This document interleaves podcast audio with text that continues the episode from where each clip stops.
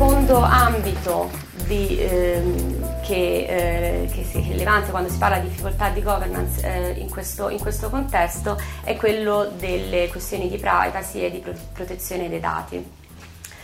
Um, soprattutto quando i dati sono trasmessi ed elaborati in paesi con giurisdizioni divergenti eh, riguardo la protezione dei dati e l'accesso ai dati personali, nonché i diritti ai tuteli della privacy, ehm, la questione di come, di, di come regolamentare, eh, di, di, di, come governare queste app diventa, eh, diventa chiave. Un episodio interessante è quello dell'11 novembre del 2015, quando l'autorità olandese per la protezione dei dati, l'equivalente del garante per la privacy qua, eh, ha pubblicato un rapporto in cui discute diverse violazioni della legge sulla protezione dei dati da parte dell'app eh, fitness di eh, Nike, eh, Nike Plus Running. Il nucleo del rapporto è che questa applicazione gestisce eh, i dati sanitari ma non applica per la pertinente normativa sulla protezione dei dati. Come potete immaginare, eh, Nike si è difesa dicendo che ehm, ha contestato esattamente questo punto dicendo che il sensore non raccoglie dati sensibili relativi alla salute dell'utente in quanto l'analisi delle prestazioni dell'individuo viene effettuata a livello ehm, aggregato, quindi viene, i, i, dati di diversi utenti vengono aggregati eh, all'interno di questi database e in questo senso non si parla più di dati, eh, di dati personali, non si parla di dati sensibili. e rifletterò un po' di più um, su, su, questo, uh, su, questo, caso. Um, la terzo ambito uh, in cui si parla di difficoltà uh, di governance è quello della cosiddetta liability, cioè che cosa succede nel caso, cosiddetta, um, che cosa succede nel caso di malfunzionamto dell'app. Um, un, eh, una eh, discussione che secondo me è particolarmente interessante è eh, il fatto che ci troviamo di fronte ad un bivio, cioè dobbiamo considerare le app come prodotti eh, per cui è possibile identificare una causa diretta del malfunzionamento oppure sono un servizio in cui le responsabilità per il malfunzionamento sono distribuite tra gli attori coinvolti nell'offerta. Per esempio nel caso di eh, Ginger.io quello che vediamo è che ci sono diversi ehm, diversi attori che vengono coinvolti in questo servizio. Eh, non, non, è solo il, il produttore dell'app, ma stiamo anche parlando degli operatori sanitari che sono collegati e che devono intervenire, eh, stiamo chiaramente parlando delle responsabilità del, eh, dell'utente e così via. Ma la differenza tra prodotto e servizio in questo caso in questo tipo di contesto, in un contesto ehm, in cui eh, si parla di salute, eh, è particolarmente rilevante. Quindi queste sono alcune delle sfide che i legislatori e gli organismi normativi stanno affrontando nel tentativo di regolamentare le app. E le questioni a mio avviso non si riducono eh, ad una soluzione tecnico-legale, ehm, anche se i, giuristi eh, potrebbero, potrebbero, non essere d'accordo, anzi sare, si piacerebbe avere una discussione su questo punto, ehm, perché credo che il problema eh, è creato dal carattere ibrido eh, di queste applicazioni, dalla loro natura incerta. E penso in, que- in qualche modo che eh, una riflessione eh, concettuale, ehm, anche filosofica, possa aiutarci a comprendere meglio l'origine e la natura di queste difficoltà di governance. Eh, difficoltà che a mio avviso derivano dal tentativo di assegnare questi oggetti a categorie normative preesistenti che si inade- rivelano inadeguate perché messe in discussione dagli stessi oggetti eh, che cercano, cercano, di regolamentare. Eh, quindi per, fare, per, per, per spiegarvi questo, questo, punto voglio usare il concetto di sistema simbolico che, che prendo in prestito dal lavoro dell'antropologa inglese Mary Douglas.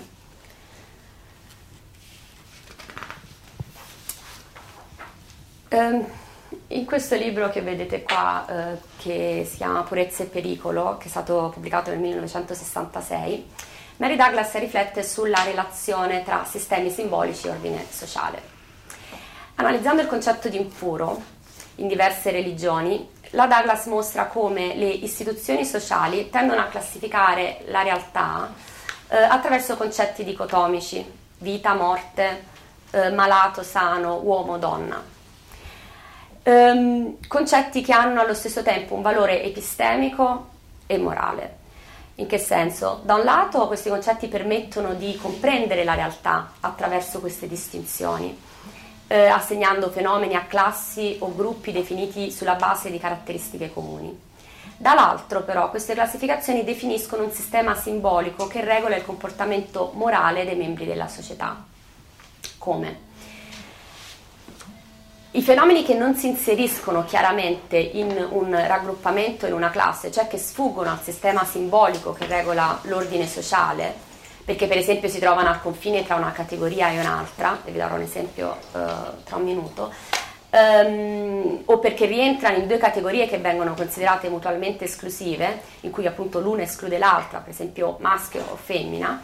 uh, mettono in discussione le linee di demarcazione che sono stati tracciati e questi fenomeni ambigui, in qualche modo fuori luogo, perché fuori da questo ordine eh, di, di, di, concetti, eh, fatto di concetti dicotomici, vengono trattati come tabù, eh, sacri o impuri. Un esempio, esempio, eh, un esempio, fornito dalla Douglas è quello dei eh, divieti alimentari eh, nel Levitico. In, contesto, in questo contesto gli animali sono divisi secondo la loro appartenenza al regno terreno, marino e aereo e gli animali impuri, che è vietato toccare o mangiare, sono quelli ibridi, per esempio i serpenti marini, ehm, no, guille, serpenti marini, ehm, quelli che si trovano appunto tra acqua e terra. L'impuro è ciò che crea disordine all'interno dell'ordine cosmologico perché si trova al confine tra cate- le categorie che, che stabiliscono questo ordine. Quindi i fenomeni ambigui sono pericolosi per il sistema simbolico perché in quanto ibridi, quindi al confine, al margine, sulla soglia, creano incertezza e mettono in discussione queste categorie che come abbiamo detto hanno un valore epistemologico, un valore di spiegazione della realtà, ma anche un valore morale, un valore eh, di, eh, normativo. Quindi eh, questi oggetti so, al, al, margine sono regolamenta, eh, regolamentati come sporchi, proibiti, oggetti di repulsione o regolati, di, eh, e regolati da queste comunità attraverso prescrizioni, per esempio prescrizioni igieniche, divieti e proibizioni, come appunto il divieto di, di, mangiare, eh, eh, di mangiare o toccare alcuni animali nella religione ebraica. E perciò proprio il riconoscimento dell'eccezionalità di questi fenomeni a rinforzare le categorie esistenti, a proteggere l'integrità di questo sistema simbolico. Eh, e nel fare questo detta anche un comportamento morale.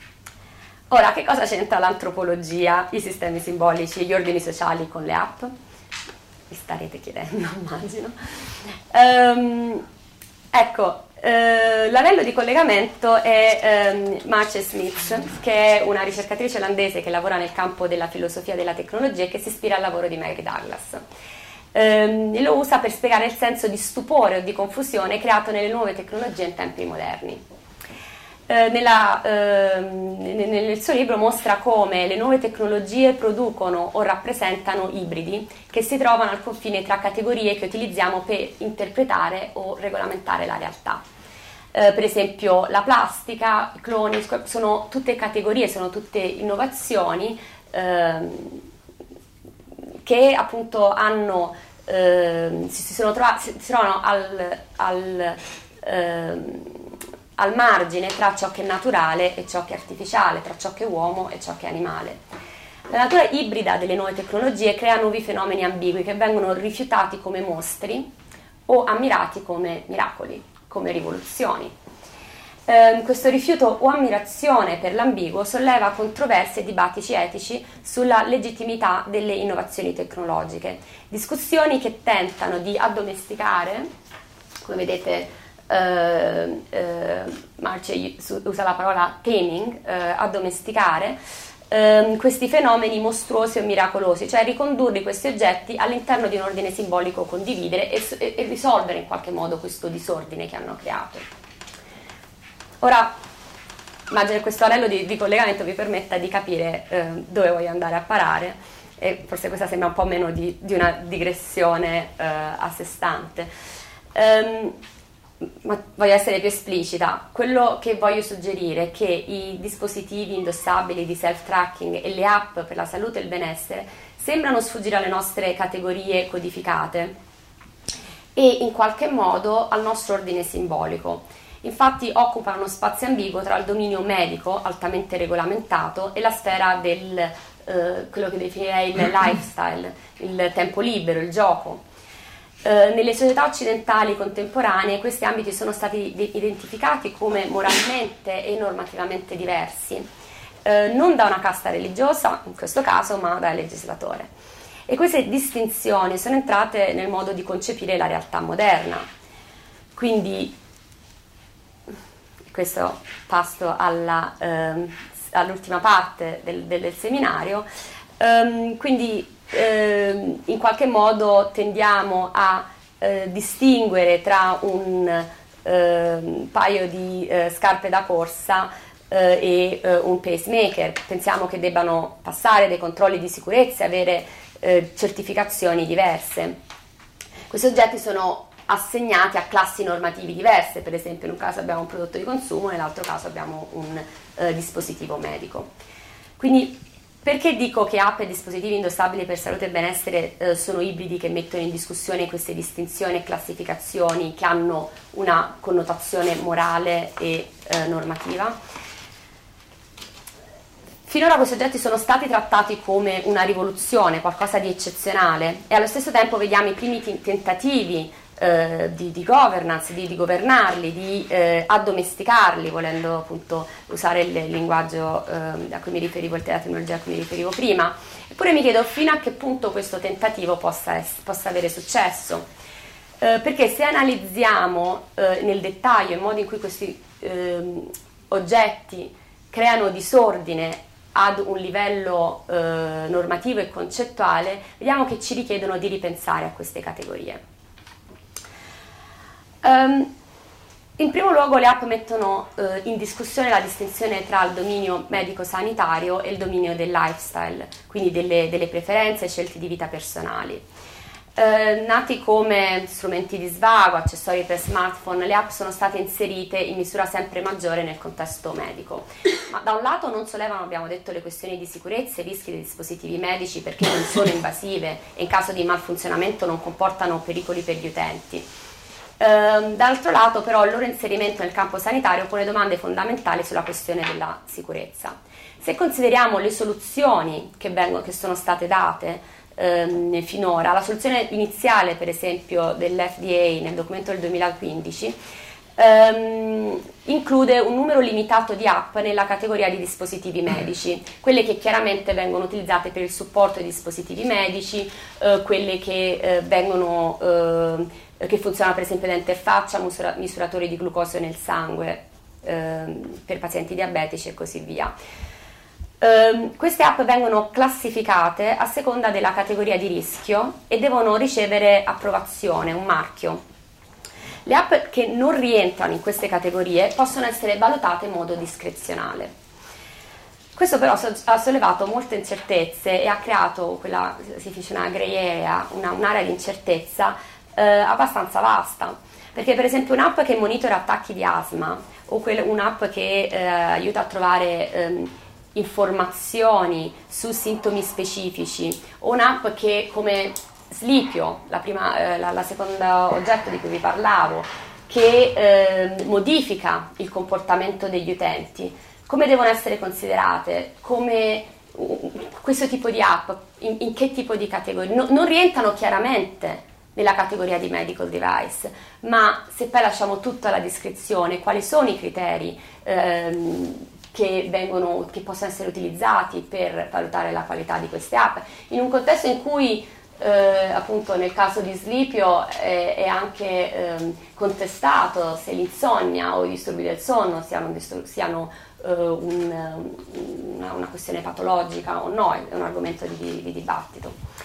Um, quindi diverse versioni di questi documenti sono state pubblicate e um, inizierò a breve uno studio uh, per valutare appunto come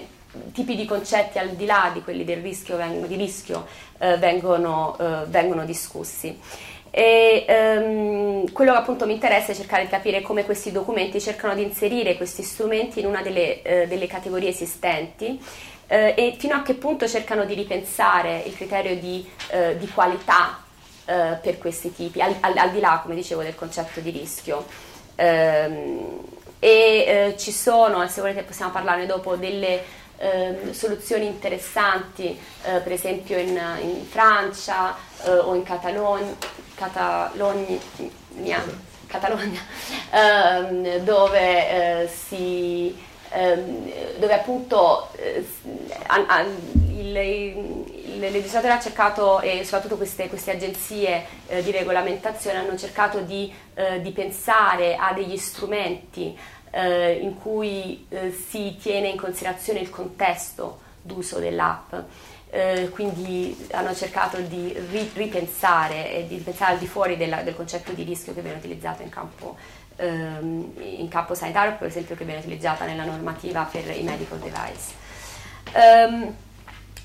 Uh, per esempio una, un aspetto che è emerso è che non si può parlare di rischio oggettivo o di preferenze soggettive, eh, che è spesso una, um, una, un argomento di discussione, eh, perché un contesto per esempio in cui un'app viene utilizzata per aiutare i pazienti ad, ad, aderire ad un certo trattamento farmacologico, per esempio, è importante che l'app sia utilizzabile, accettabile e che rispetti lo stile di vita eh, della persona che la usa, quindi ehm, il, l'app diventa rischiosa se non eh, si inserisce nelle, nelle, preferenze e nello stile di vita della persona. Quindi ecco questa distinzione qui anche nel gruppo di lavoro europeo si è parlato tanto, per una discussione tra criteri oggettivi eh, appunto come criterio di rischio e criteri soggettivi di preferenza inizia a, um, a perdere senso. Um, un altro elemento di disordine provocato dalle app eh, riguarda la distribuzione eh, dell'expertise o della competenza e più nel, nello specifico la distinzione che facciamo tra medico e paziente. Infatti, orientate sui consumatori, questi strumenti complicano la tradizionale distinzione tra professionisti eh, clinici, personale medico-sanitario, come esperti che gestiscono un corpo di conoscenze e prendono decisioni cliniche da un lato, e pazienti che presumibilmente mancano di tale competenza dall'alto. Le app vengono utilizzate da individui per trovare informazioni mediche interpretare i propri sintomi, per gestire le proprie condizioni e se i medici sono tradizionalmente stati guardiani della conoscenza e pratica clinica e sanitaria, queste tecnologie aprono le porte a pazienti e danno loro un ruolo centrale, mentre relegano i medici in qualche modo ad un, luogo, eh, un ruolo marginale, almeno in, in alcuni casi, non in tutti. Um, le tecnologie passano quindi da strumenti di mediazione, cioè se le, eh, molte tecnologie mediche sono state strumenti di mediazione delle azioni dei medici, che per esempio permettono loro di guardare, operare all'interno di un corpo umano, eh, nel caso delle app si propongono come strumenti sostitutivi. Eh, in, alcun, in, alcuni casi eh, eh, soprattutto in alcuni casi, non in tutti, ripeto. Eh, ma per esempio ehm, abbiamo l'esempio del ehm, un esempio su cui ho fatto un, uno studio empirico di um, app che dà una possibilità ai pazienti di avere accesso ai, eh, ai loro fascicoli eh, ele- medici elettronici eh, in un contesto come quello inglese in cui ehm, eh, l'ospedale, i medici specialistici non hanno accesso alla cartella clinica eh, integrata del paziente e eh, in alcune di queste interviste quello che emerge è proprio questo tipo di tensione eh, tra eh, il paziente che arriva al consulto con più informazioni ehm, del, sul, sulla propria storia eh, e sul, eh, anche su altri tipi di eh, su altri consulti eh, eh, specialistici avuti rispetto al, ehm, al, al, al personale clinico. Ehm, allo stesso tempo vediamo che i medici acquistano altri ruoli anche diversi da quelli per cui sono stati formati. Per esempio sono consultati dai pazienti su, eh, su, quali app funzionano meglio o quando le app sono inserite formalmente in un contesto sanitario hanno l'obbligo di monitorare. Non hanno un obbligo legale chiaramente, eh, ma si inizia a parlare dell'obbligo di monitorare l'uso di questi strumenti da parte dei pazienti. Um, nello smontare la distinzione tra medico e pazienti, le app creano disordine nel nostro sistema normativo che dà un significato a questi ruoli e ci richiedono di rivalutare la questione della distribuzione dei ruoli e delle responsabilità. E questo penso sia una questione fondamentale eh, quando si parla di, di, delle questioni relative alla liability eh, per il malfunzionamento delle app. Infatti queste questioni riguardano la distribuzione dei ruoli e delle responsabilità tra medici, pazienti e ehm, produttori di app. In particolare se le app mediano le azioni del medico o se invece lo sostituiscono, trasformano il paziente nel medico di se stesso, la questione della responsabilità cambia. Inoltre ci sono una serie eh, di domande eh, a più ampio raggio che eh, richied- per esempio ehm, in un contesto di crescente digitalizzazione chi è responsabile delle decisioni mediche, ehm, come deve cambiare la formazione del personale clinico eh, abbiamo bisogno di nuovi ruoli professionali, non possiamo aspettarci che eh, medici eh, che vengono formati in eh, un sistema più tradizionale abbiano eh, la possibilità di ehm, siano abbastanza informati, abbiano eh, l'expertise, le competenze per valutare questi casi. Ehm, e quali responsabilità hanno i pazienti nel raccogliere dati e gestire la loro salute? In questo caso anche il mio messaggio è non possiamo risolvere il problema di governance eh, senza rivedere l'applicabilità delle categorie normative che ordinano una determinata sfera giuridica eh, e chiederci se in qualche modo alcune di queste categorie diventano obsolete o richiedono di essere ripensate. Um, l'ultimo esempio, come stiamo L'ultimo strumento, um, l'ultimo aspetto di cui volevo parlare uh, riguarda um, il ehm, concetto sempre più sfocato di dati sensibili in generale o dati sanitari nello specifico. Consideriamo per esempio le wellness app che misurano i cicli del sonno, l'esercizio fisico o l'assunzione delle, cal- delle calorie. Da un lato vediamo che contribuiscono alle tendenze di medicalizzazione della vita quotidiana, eh, riducendo le esperienze di vita a paradigmi medici. Ad esempio una mela non è dolce o matura, ma diventa nutriente o piena, piena di vitamine. Allo stesso modo una corsa diventa una quantità di calorie, un numero di battiti cardiaci e una dormita diventa una visualizzazione di un ciclo sonno-veglia. Eh, in pratica la conoscenza medica fa sempre più parte della vita quotidiana. D'altra parte questi strumenti eh, fanno sì che certi aspetti della vita quotidiana vengano inglobati nel dominio medico. Infatti espandono il significato di quello che è un dato sanitario, ehm, fornendo non solo una gamma diversificata di dati fisiologici raccolti in modo continuo, ma anche altri tipi di informazione come dati su eh, hobby, routine, ma anche dati geografici. E, ehm, alcuni di questi dati, come dati sulla lista della spesa, eh, diventano dati un, che, che, possono essere utilizzati per fare eh, inferenze ehm, eh, sulla, sulla, sulla, sulla salute di una persona. Se è vero quindi che questi dati possono essere integrati e ci permettono di raccogliere informazioni dettagliate su stile di vita, esposizione a particolari rischi o condizioni sanitarie, capiamo perché il significato attribuito a dati sanitari si va espandendo fino quasi direi a perdere senso.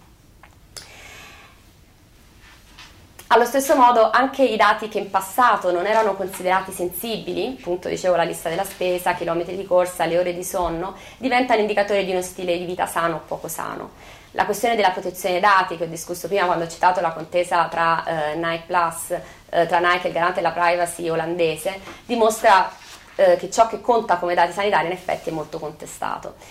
e eh, cercare di stabilire se i dati raccolti nelle app per la salute e benessere debbano essere definiti come dati sanitari o cercare di ridefinire il concetto di dati sensibili nell'era della, produzio- della produzione incessante di dati te- tramite cellulari o sensori, quindi eh, in un'epoca in cui la possibilità di aggregazione e interpretazione algoritmica eh, implica che anche la lista della spesa, appunto dicevo l'indirizzo di residenza, potrebbe essere un fattore di rischio, in questo contesto sembra eh, utilizzare questo concetto di dato sanitario, di dato sensibile, eh, sembra non essere il modo migliore per governare questo tipo di questioni. Come alcuni eh, studiosi hanno suggerito, gli strumenti normativi per la protezione di dati personali rimarranno carenti finché non rimarranno legati a questo tipo di classificazioni.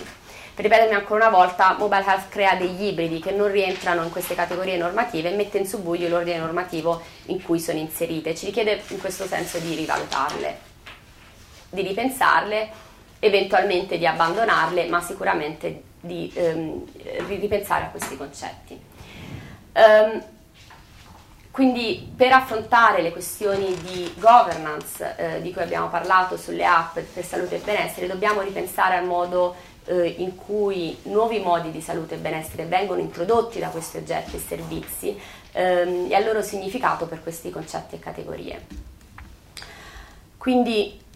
diciamo questo è l'argomento che ho cercato di, ehm, di fare, eh, di portare avanti ehm, appunto l'idea che eh, la mobile health offra ehm, è per la salute e il benessere e insomma, il fatto che rappresenti una rivoluzione o presentata come una rivoluzione nel settore medico-sanitario e ho discusso appunto questi, eh, le difficoltà di, di governance eh, in questi, in, questi, tre ambiti.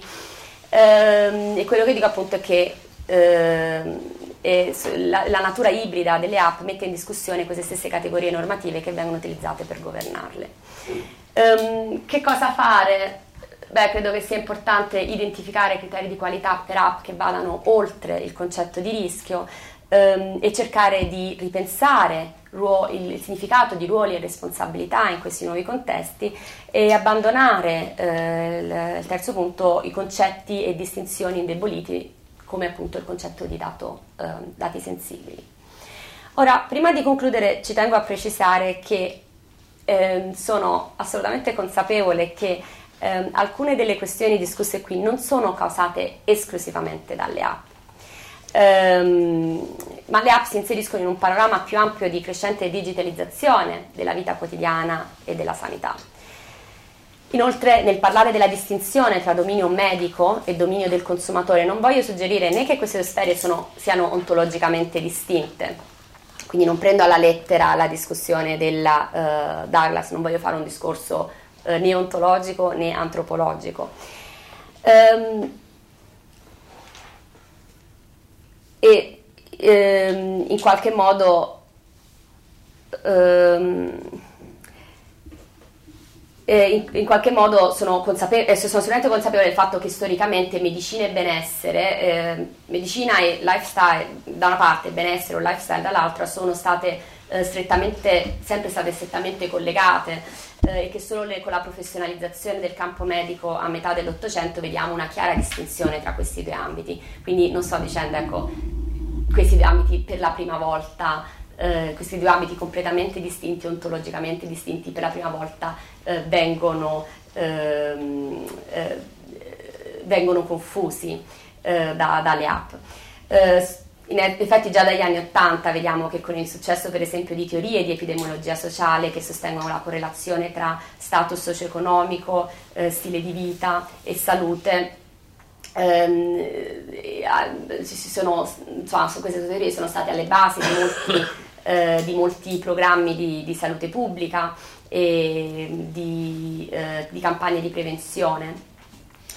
Ehm, e hanno portato a una concezione sempre più liberista e meno welfarista della sanità pubblica, eh, quindi si è sempre più assistito ad una identificazione dei pazienti come consumatori.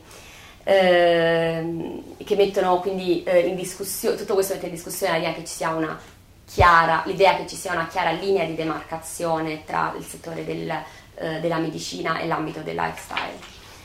Um, e questo è stato anche messo in evidenza dagli studi eh, sociologici eh, di antropologia della medicina che hanno dimostrato che la salute va oltre la medicina ed è fortemente condizionata dal contesto socioculturale.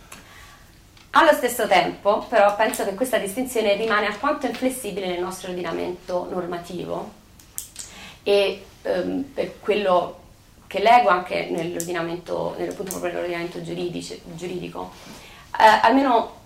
appunto così mi sembra, ma possiamo discuterne se, se, se non siete d'accordo. E questo eh, in qualche modo rende eh, gli attuali strumenti normativi non idonei a risolvere le questioni di governance levate dalle app perché lavorano con questi concetti di rischio, sicurezza e dati che non si applicano al mondo delle app.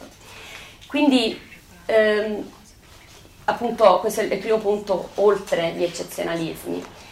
Quello che penso è che eh, le app per la salute e il benessere ci offrono una lente per esplorare il modo in cui queste categorie permeano i nostri ordinamenti normativi e ci offrono quindi un'importante opportunità per ripensare il significato di queste categorie. Eh, per es- esplorare il significato per esempio di eh, paziente proattivo o il significato di cos'è un medico informato, riflettere sul significato dei dati sanitari o sul significato di informazione sensibile, interrogarsi sui criteri di qualità per la sanità digitale. Queste sono domande che sono estremamente attuali e richiedono una riflessione concettuale, a mio avviso anche etico-filosofica, perché riguardano criteri di bene, di giusto, di diritto, di dovere e di responsabilità. Um, credo che la filosofia chiaramente abbia bisogno delle scienze sociali eh, anche per comprendere il, eh, il contesto eh, del, di contesti di uso di questi strumenti. E, ehm, quindi il mio messaggio è che è proprio su queste linee di demarcazione tra medicina e stile di vita che ci dobbiamo concentrare piuttosto che eh, sulle categorie o concetti normativi che sono utilizzati per risolvere questa ambiguità. Eh, piuttosto che mettere questi oggetti in una categoria specifica o considerarli come al di fuori di queste categorie, è importante che riconosciamo che il nostro ordine simbolico deve essere rivisto e è importante cogliere, secondo me, l'opportunità sollevata da queste sfide legislative come, ehm, come una possibilità di interrogarci su queste categorie eh, pratiche, epistemologiche e sul loro significato in un mondo che eh, cambia in continuazione. E con questo, grazie mille.